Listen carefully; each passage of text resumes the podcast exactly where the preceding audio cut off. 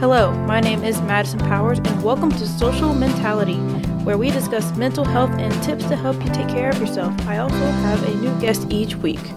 Today we will talk about the mental health groups on social media and what effect they can have. Today I have Christy Powers with me. How are you today? I'm doing really well, thank you. That's good to hear. So, have you ever used any mental health groups on social media, and if so, have they been helpful to you? As a matter of fact, yes, I have. There's actually a number of support groups that I use on Facebook that I can bounce ideas off of. If I'm having a bad day, if I just need support in general, I, I have several. There's uh, the bipolar bipolar disorder support group. It's a global community. There's also another one that I use called the schizoaffective disorder and mental health support. And there's also, because I also have several mental illnesses, although A D H D is actually considered to be a um, somewhat of a learning disorder, uh, although that I have heard that it's actually trauma-based, and it's, as one professor put it, it is a coping mechanism that is no longer useful for you. So it's kind of, what I've heard is kind of a conflicting thing, but uh, I do use the A D H D page quite a lot, along with the bipolar page. Okay, well, that's definitely interesting to me, because I always saw the A D H D and A D D were separate. Now, it's one thing, not, yes. not what everyone usually would think. Yes, they have actually lump A D D and A D H D together under one umbrella. So I was actually diagnosed with A D D probably about five years ago. Mm-hmm. It's what they call adult onset uh, A D D, even though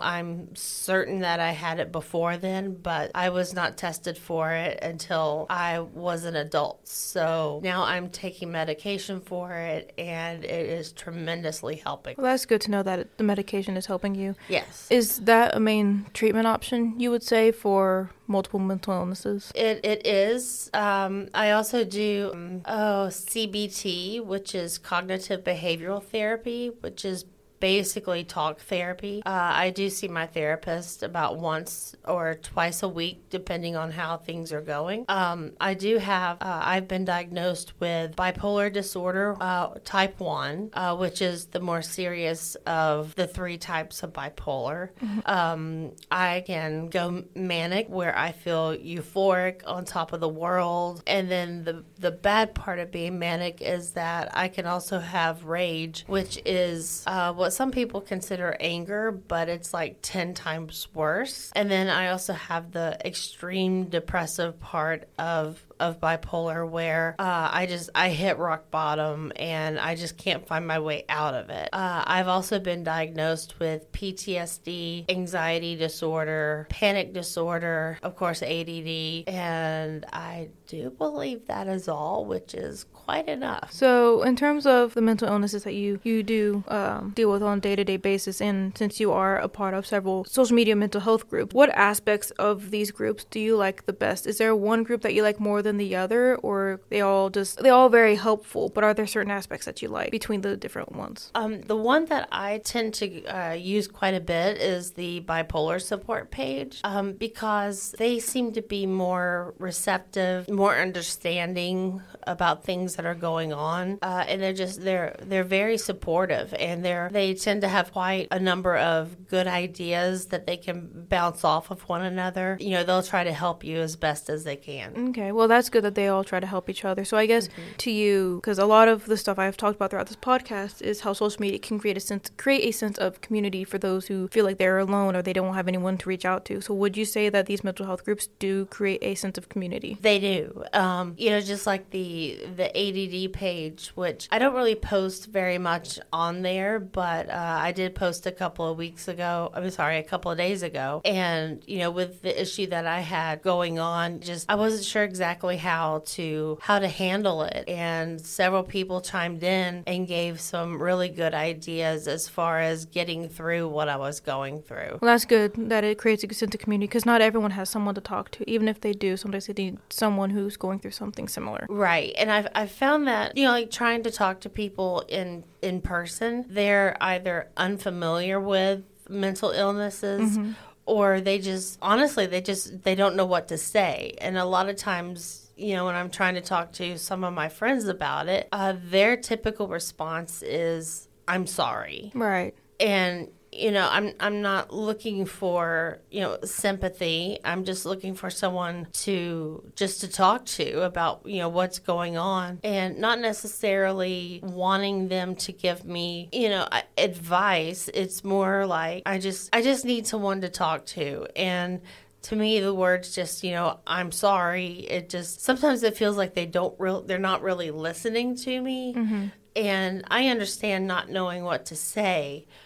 But I just, I feel that, you know, I'm sorry. It's just, you know, it's just not something that, that I necessarily want to hear. In a way, it can get overplayed. I mean, I, I understand because, I mean, I as you know, I deal with bipolar too. And whenever you just hear people say, I'm sorry, usually it's due to them not understanding and they don't know what to say because it's a different situation than what they usually would deal with. But I feel like I'm sorry does get overplayed. It, it it does. And, you know, it's just, you know, like I said, I mean, I understand not knowing what to say because, you know, it's something foreign to a lot of people. You know, it's just, it may be just hearing, you know, I, I understand or I can see where you're coming from sometimes would be a little more beneficial than the simple, I'm sorry. Right. No, I completely understand. So in terms of these mental health groups, do you think these groups can have a more of a positive effect on someone who's dealing with a mental illness than a negative effect? Or do you think there still can be a negative effect along with the positive effect that they are trying to create? Um, there can be a negative effect on some of the things that they're talking about. Um, you know, like some of them, the other day I read one on the bipolar page where they had just, you know, they were they were giving up. They were talking about possibly taking their life. And uh, usually those posts, the uh, the admins of the page will go through and, de- and delete um, the negative post. But this one somehow made it through. Uh, I don't know if they ended up deleting it or not. But uh, so there's there's the negative. And And the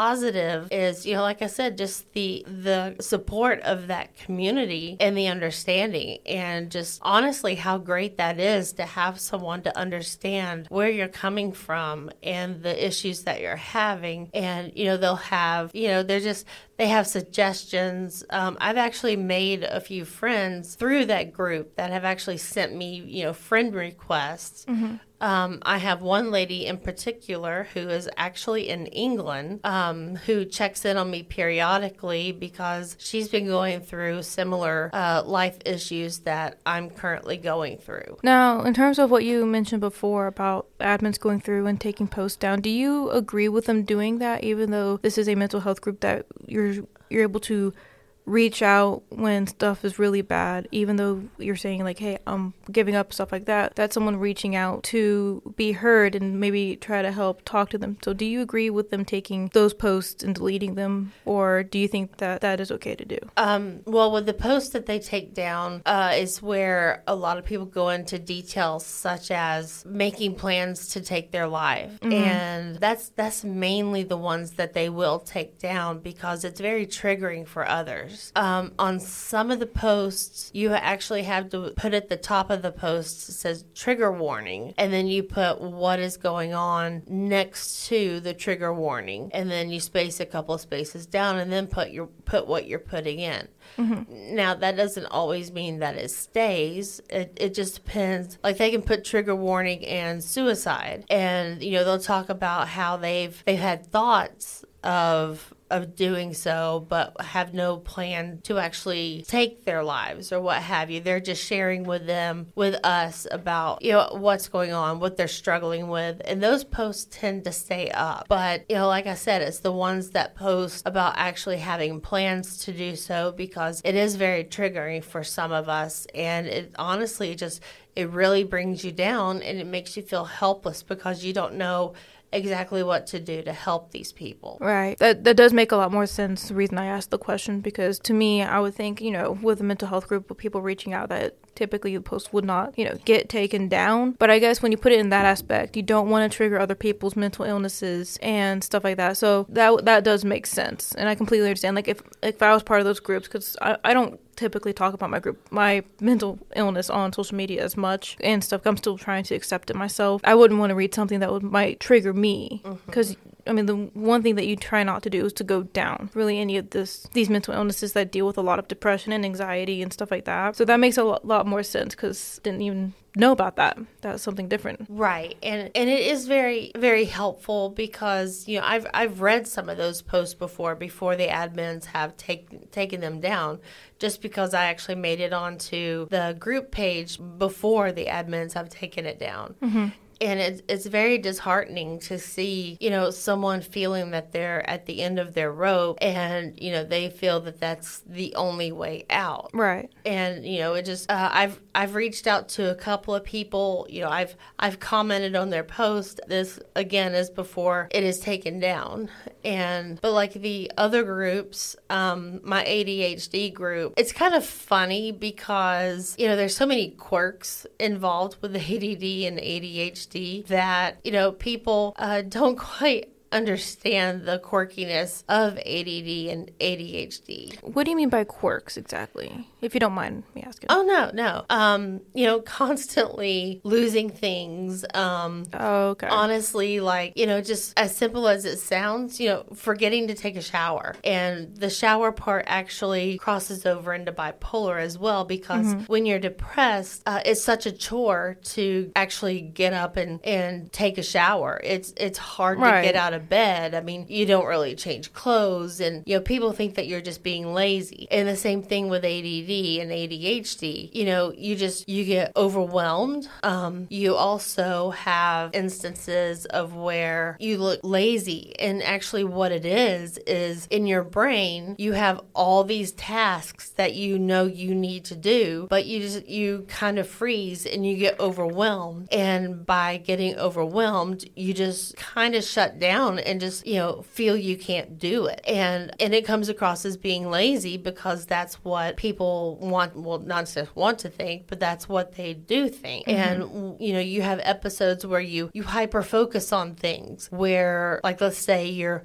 you find something interesting online. All of a sudden you're doing hours of research on this one thing. And then an hour later, after you've done that, you've forgotten what it is. And then there's also times where you absolutely, you're, you're very smart, but at the same time, you cannot do anything about about it. You know, you're smart, but you don't know how to use it. And so, you know, it's just all kinds of things that, that can go on with um, like A D D and then bipolar. And then sometimes the symptoms do cross over. So it is hard to decipher which one it is until you actually get tested. Now with, with the A D H D, A D D page, you know, people are constantly asking uh, what kind of medicine everyone is on, because it's very difficult to figure out what med actually works for you. Um, it's taken me a couple of years to find one that actually helps me. Now, on that particular page, people talk about how, you know, they they can't find their keys for hours, and they end up finding them in the refrigerator, or, you know, they they can't find important papers uh, until like the next day after they don't need them, and they're someplace very odd. Uh, this one girl actually put some papers that she needed on a shelf in her bathroom, and she found them the next day. So uh, we just kind of call them like A D D kind of, uh, what's the word I'm looking for? I guess quirks. And then one thing that's interesting about A D D is you actually about once a month will get this extreme strong sense that you you need to clean something. So our rooms are constantly cluttered. And then when we get this like one hour of energy, like roughly once a month, we will actually go through and completely clean our rooms until they are practically spotless. And then as soon as that hour is over, the energy is just gone. And then you just, you know, start, like I said, hyper focusing on stuff. Uh, you often somewhat daydream. You know, it's just, it, it's things like that that really kind of set it apart from other illnesses, even though uh, A D D is not necessarily an illness per se. Right. That's a very interesting point. So do you have any advice for those considering joining any mental health group? Yes, I would definitely if it were if it were me, if I had not already joined support groups, I would go out on, on Facebook, search for those groups. Uh, a lot of them you can scroll through, you know, see what they're talking about. Um, and then you can also uh, look at uh, not only joining them, but participate in the group. That's important. Don't just scroll through and read what everyone else is saying. If you've got something on your mind that you feel you need to voice or you need help with, definitely mention it. And there's all different kinds of flavors of all these um, support groups for all kinds of mental illnesses out there. And I definitely recommend joining one because, you know, it's it's a little different than voicing your concerns with a friend or if even a family member that absolutely has no idea what you're going through. So these groups can completely relate to everything and then some that that you are going through. So that's definitely something that I would recommend. So you would say one of the number one tips would be don't be afraid to put your voice out there. Right. Don't be afraid to talk about it. Don't be afraid to ask for help. Um, and then, you know, also I highly recommend working with a therapist, and I highly recommend uh, seeing a doctor about, you know, medications that can also help you. But you do not want to go to just your family practice doctor. Mm-hmm. You need to go to a psychiatrist because your family practice doctor tends to just throw medicines at you, and they have no idea exactly what will and what will not work. And whereas the psychiatrist, they can tailor fit uh, the medications that they feel would be proper for you. I mean, that would make sense because a general practitioner, like your family doctor, would generally just focuses on the physical body, not the uh, im- chemical imbalances that are going on in the brain, like the neurological side. I mean, other than a neurologist, but in terms of the chemical imbalances, you'd want to see a psychiatrist because they specifically study that field to try to help people get better with the use of medications because there's not always another option. Right. And I, I honestly, I have a couple of friends that uh, go to just their, their family practitioner. And, you know, they're talking about how they've been put on certain medications, but at the same time, these medications aren't helping, and how, um, you know, they just, they change from one thing to the next. And a lot of family practitioners don't, either they don't realize, or I'm not exactly sure what's going on, but a lot of these medications take two to four weeks to actually get into your system mm-hmm. before you feel uh, a difference. Mm-hmm. And, you know, there's all kinds of side effects, unfortunately. Mm-hmm. But usually after two to four weeks, those side effects will actually subside. And, you know, your your psychiatrist can actually help you through this so that you get to the therapeutic level of the medication as to as far as where you need to be. Right. Well, thank you for that advice, and thank you for joining me today. You are more than welcome, and I'm thankful that you had me on. So if you want to follow me, I have an Instagram called social underscore mentality zero one, where I make posts about my podcast and blog posts, as well as I do a blog post every Friday, and you can check that out at powers madison four four one dot wixsite dot com slash social dash mentality, as well as there will be another podcast episode next Monday, so be sure to look out for that.